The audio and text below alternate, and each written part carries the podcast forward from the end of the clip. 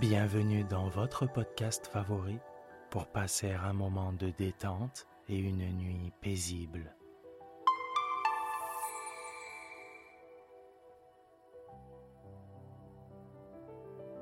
Installez-vous confortablement et profitez chaque soir de votre moment de relaxation avec le podcast Dormir sans souci.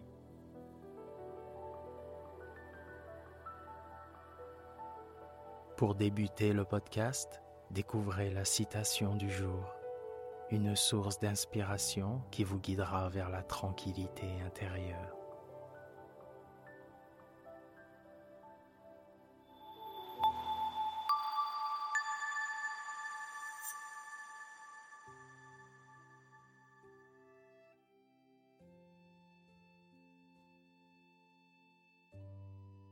Notre citation du jour nous a été envoyée par notre abonné Agnès de Paris.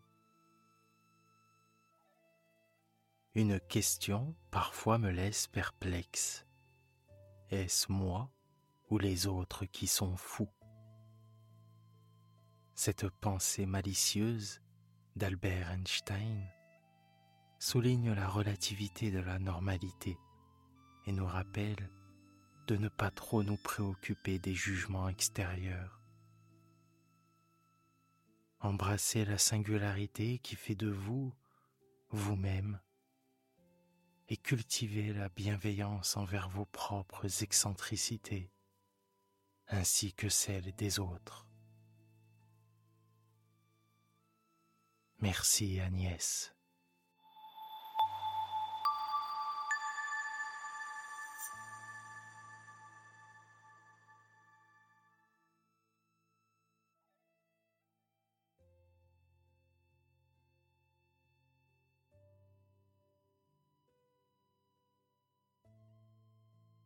Il était une fois, il y a quelques jours, à l'époque où la farine des villageois était écrasée à la meule de pierre, un meunier qui avait connu des temps difficiles.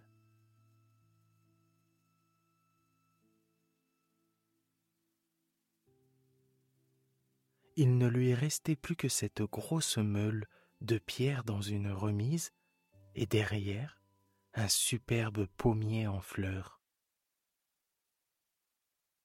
Un jour, tandis qu'il allait dans la forêt couper du bois mort avec sa hache au tranchant d'argent, un curieux vieillard surgit de derrière un arbre.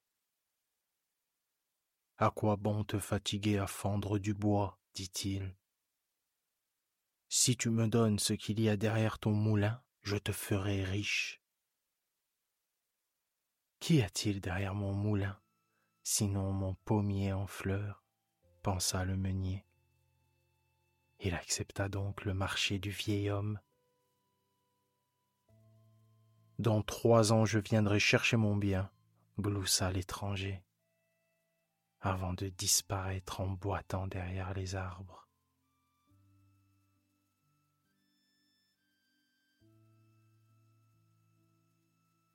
Sur le sentier, en revenant, le meunier vit son épouse qui volait à sa rencontre les cheveux défaits et le tablier en bataille. Mon époux, mon époux. Quand l'heure a sonné, une pendule magnifique a pris place sur le mur de notre maison. Des chaises recouvertes de velours ont remplacé nos sièges rustiques. Le garde-manger s'est mis à regorger de gibier et tous nos coffres, tous nos coffrets débordent. Je t'en prie, Dis-moi ce qui est arrivé.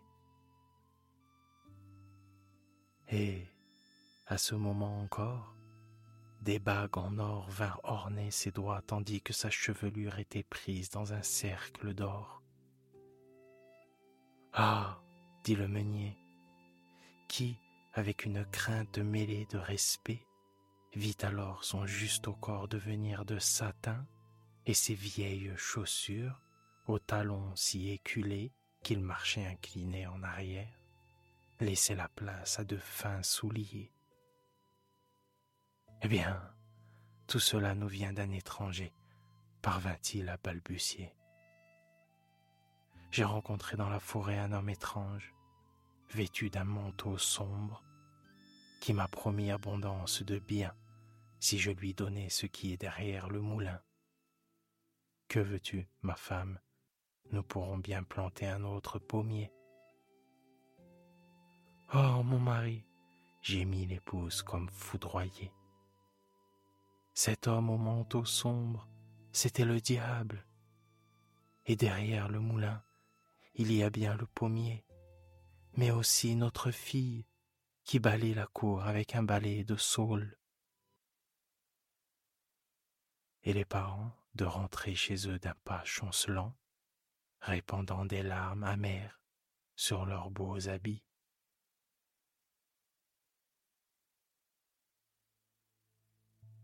Pendant trois ans, leur fille resta sans prendre époux. Elle avait un caractère aussi doux que les premières pommes de printemps.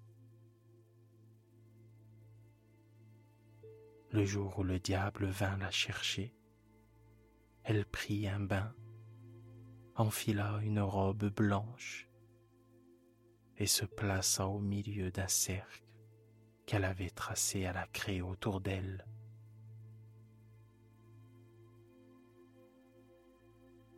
Et quand le diable tendit la main pour s'emparer d'elle, une force invisible la repoussa à l'autre bout de la cour.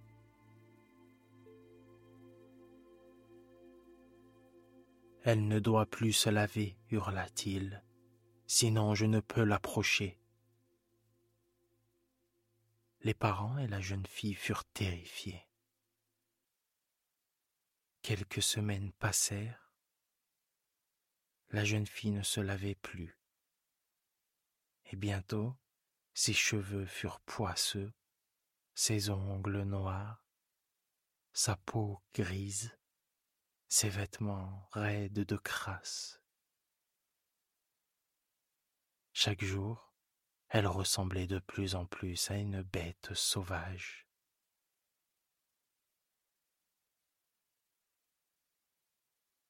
Alors le diable revint. La jeune fille se mit à pleurer. Ses larmes coulèrent tant et tant sur ses paumes et le long de ses bras que bientôt ses mains et ses bras furent parfaitement propres, immaculés. Fou de rage, le diable hurla. Coupe-lui les mains, sinon je ne peux m'approcher d'elle. Le père fut horrifié. Tu veux que je tranche les mains de mon enfant? Tout ici mourra, rugit le diable. Tout, ta femme, toi, les champs aussi loin que porte son regard. Le père fut si terrifié qu'il obéit, implorant le pardon de sa fille. Il se mit à aiguiser sa hache, et sa fille accepta son sort. Je suis ton enfant, fais comme tu dois. Ainsi fit-il et nul ne sait qui cria le plus fort, du père ou de son enfant. Et c'en fut fini de la vie qu'avait connue la jeune fille.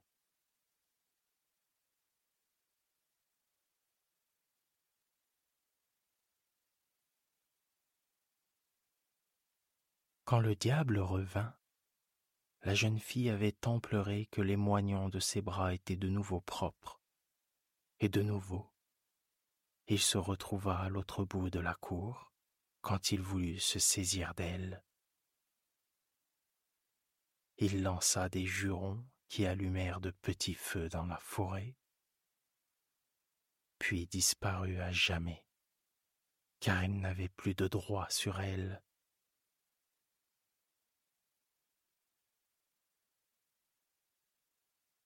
Le père avait vieilli de cent ans, tout comme son épouse. Ils s'efforcèrent de faire aller, comme de vrais habitants de la forêt qu'ils étaient. Le vieux père proposa à sa fille de vivre dans un beau château, entouré pour la vie de richesse et de magnificence. Mais elle répondit qu'elle serait mieux à sa place, en mendiant désormais sa subsistance et en dépendant des autres pour vivre. Elle entoura donc ses bras d'une gaze propre et à l'aube quitta la vie qu'elle avait connue. Elle marcha longtemps. Quand le soleil fut au zénith, la sueur traça des rigoles sur son visage maculé. Le vent la décoiffa jusqu'à ce que ses cheveux ressemblent à un amas de brindilles.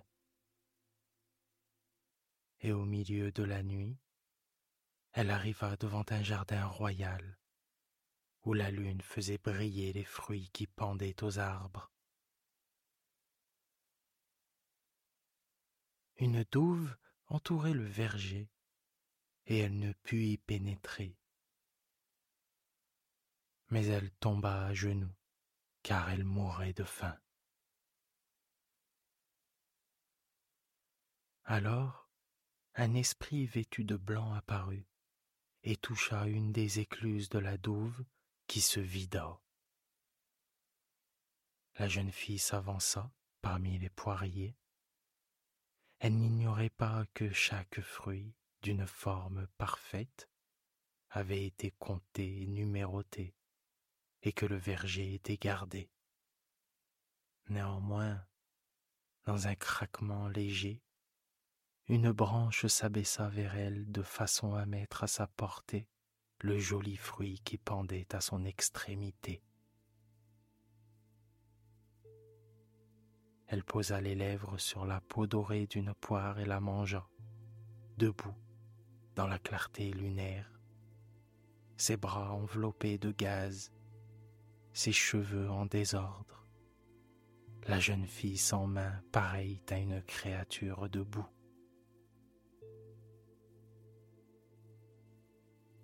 La scène n'avait pas échappé au jardinier, mais il n'intervint pas, car il savait qu'un esprit magique gardait la jeune fille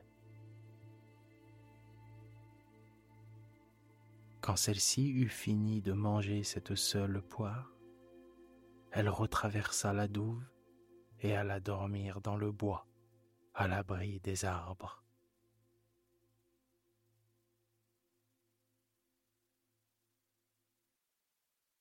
Le lendemain matin, le roi vint compter ses poires. Il s'aperçut qu'il en manquait une, mais il eut beau regarder partout, il ne put trouver le fruit. Le jardinier expliqua. La nuit dernière, deux esprits ont vidé la douve, sont entrés dans le jardin quand la lune a été haute, et celui qui n'avait pas de main, un esprit féminin, a mangé la poire qui s'était offerte à lui. Le roi dit qu'il monterait la garde la nuit suivante. Quand il fit sombre, il arriva avec son jardinier et son magicien, qui savaient comment parler avec les esprits. Tous trois s'assirent sous un arbre et attendirent.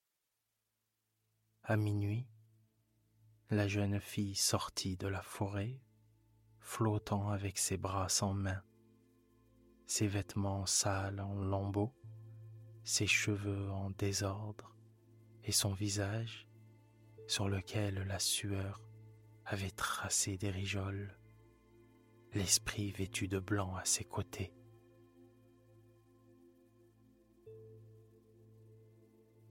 Ils pénétrèrent dans le verger de la même manière que la veille, et de nouveau, un arbre mit une branche à la portée de la jeune fille en se penchant gracieusement vers elle.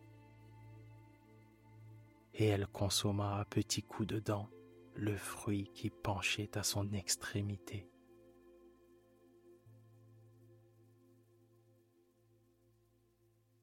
Le magicien s'approcha d'eux, un peu mais pas de trop. Es-tu ou n'es-tu pas de ce monde? demanda-t-il. Et la jeune fille répondit J'ai été du monde, et pourtant je ne suis pas de ce monde. Le roi interrogea le magicien. Est-elle humaine? Est-ce un esprit? Et le magicien répondit qu'elle était les deux à la fois? Alors le cœur du roi bondit dans sa poitrine et il s'écria Je ne t'abandonnerai pas. À dater de ce jour, je veillerai sur toi.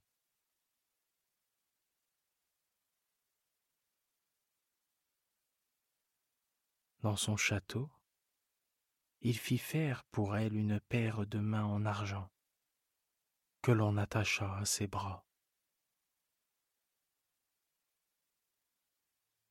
Ainsi le roi épousa-t-il la fille sans main. Et au bout de quelque temps, le roi dut partir guerroyer dans un lointain royaume, et il demanda à sa mère de veiller sur sa jeune reine, car il l'aimait de tout cœur. Si elle donne naissance à un enfant, envoyez-moi tout de suite un message.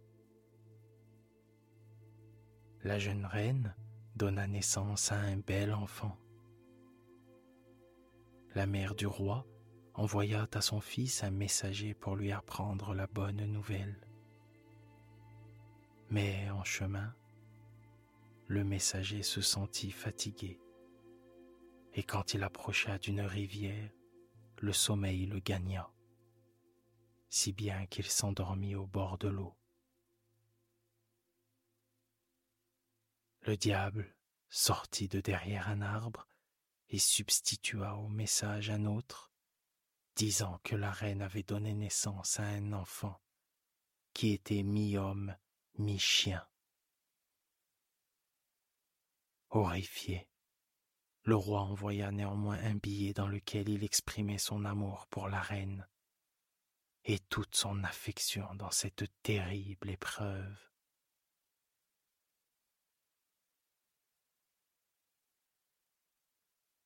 Le jeune messager parvint à nouveau au bord de la rivière et là, il se sentit lourd, comme s'il sortait d'un festin, et il s'endormit bientôt. Là-dessus, le diable fit son apparition et changea le message contre un autre qui disait Tuez la reine et son enfant. La vieille mère, bouleversée par l'ordre émis par son fils, envoya un messager pour avoir la confirmation. Et les messagers firent l'aller-retour. En arrivant au bord de la rivière, chacun d'eux était pris de sommeil et le diable changeait les messages qui devenaient de plus en plus terribles et le dernier disant Gardez la langue et les yeux de la reine pour me prouver qu'elle a bien été tuée.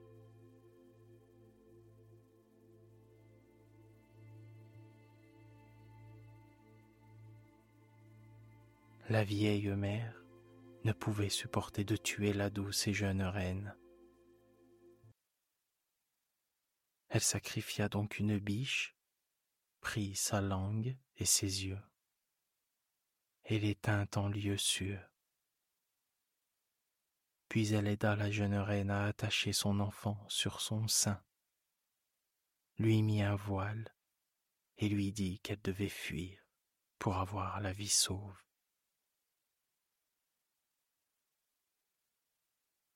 Les femmes pleurèrent ensemble et s'embrassèrent, puis se séparèrent.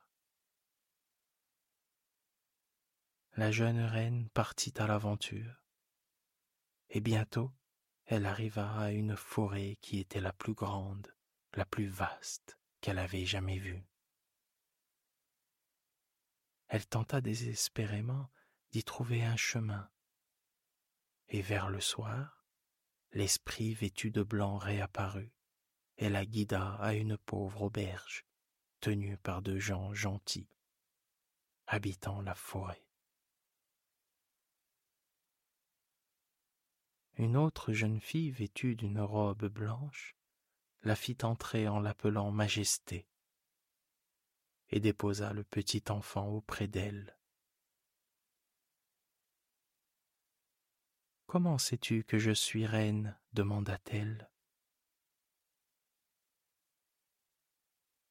Nous, les gens de la forêt, sommes au courant de ces choses-là, ma reine.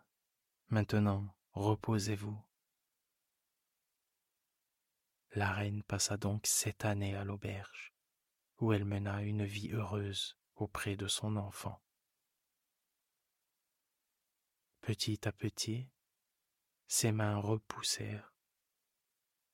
Ce furent d'abord des mains d'un nourrisson, d'un rose nacré, puis des mains de petite fille, et enfin des mains de femme. Pendant ce temps, le roi revint de la guerre. Sa vieille mère l'accueillit en pleurant. Pourquoi as-tu voulu que je tue deux innocents? demanda-t-elle en lui montrant les yeux et la langue. En entendant la terrible histoire, le roi vacilla et pleura sans fin. Devant son chagrin, sa mère lui dit que c'étaient les yeux et la langue d'une biche, car elle avait fait partir la reine et son enfant dans la forêt. Le roi fit le vœu de rester sans boire et sans manger, et de voyager jusqu'aux extrémités du ciel pour les retrouver.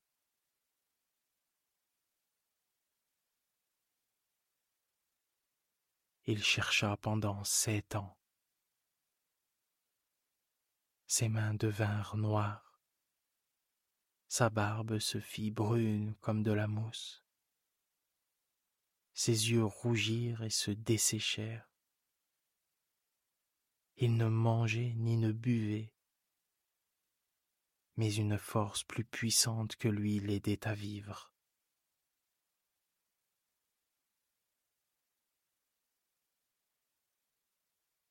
À la fin, il parvint à l'auberge tenue par les gens de la forêt. La femme en blanc le fit entrer et il s'allongea, complètement épuisé. Elle lui posa un voile sur le visage. Il s'endormit et tandis qu'il respirait profondément, le voile glissa petit à petit de son visage. Quand il s'éveilla, une jolie femme et un bel enfant le contemplaient.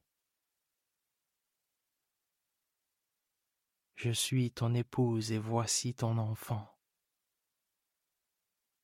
Le roi ne demandait qu'à la croire. Mais il s'aperçut qu'elle avait des mains. Mes labeurs et mes soins les ont fait repousser, dit la jeune femme. Alors la femme en blanc tira les mains en argent du coffre dans lequel elles étaient conservées. Le roi se leva, étreignit son épouse et son enfant, et ce jour-là, la joie fut grande au cœur de la forêt. Tous les esprits et les habitants de l'auberge prirent part à un splendide festin.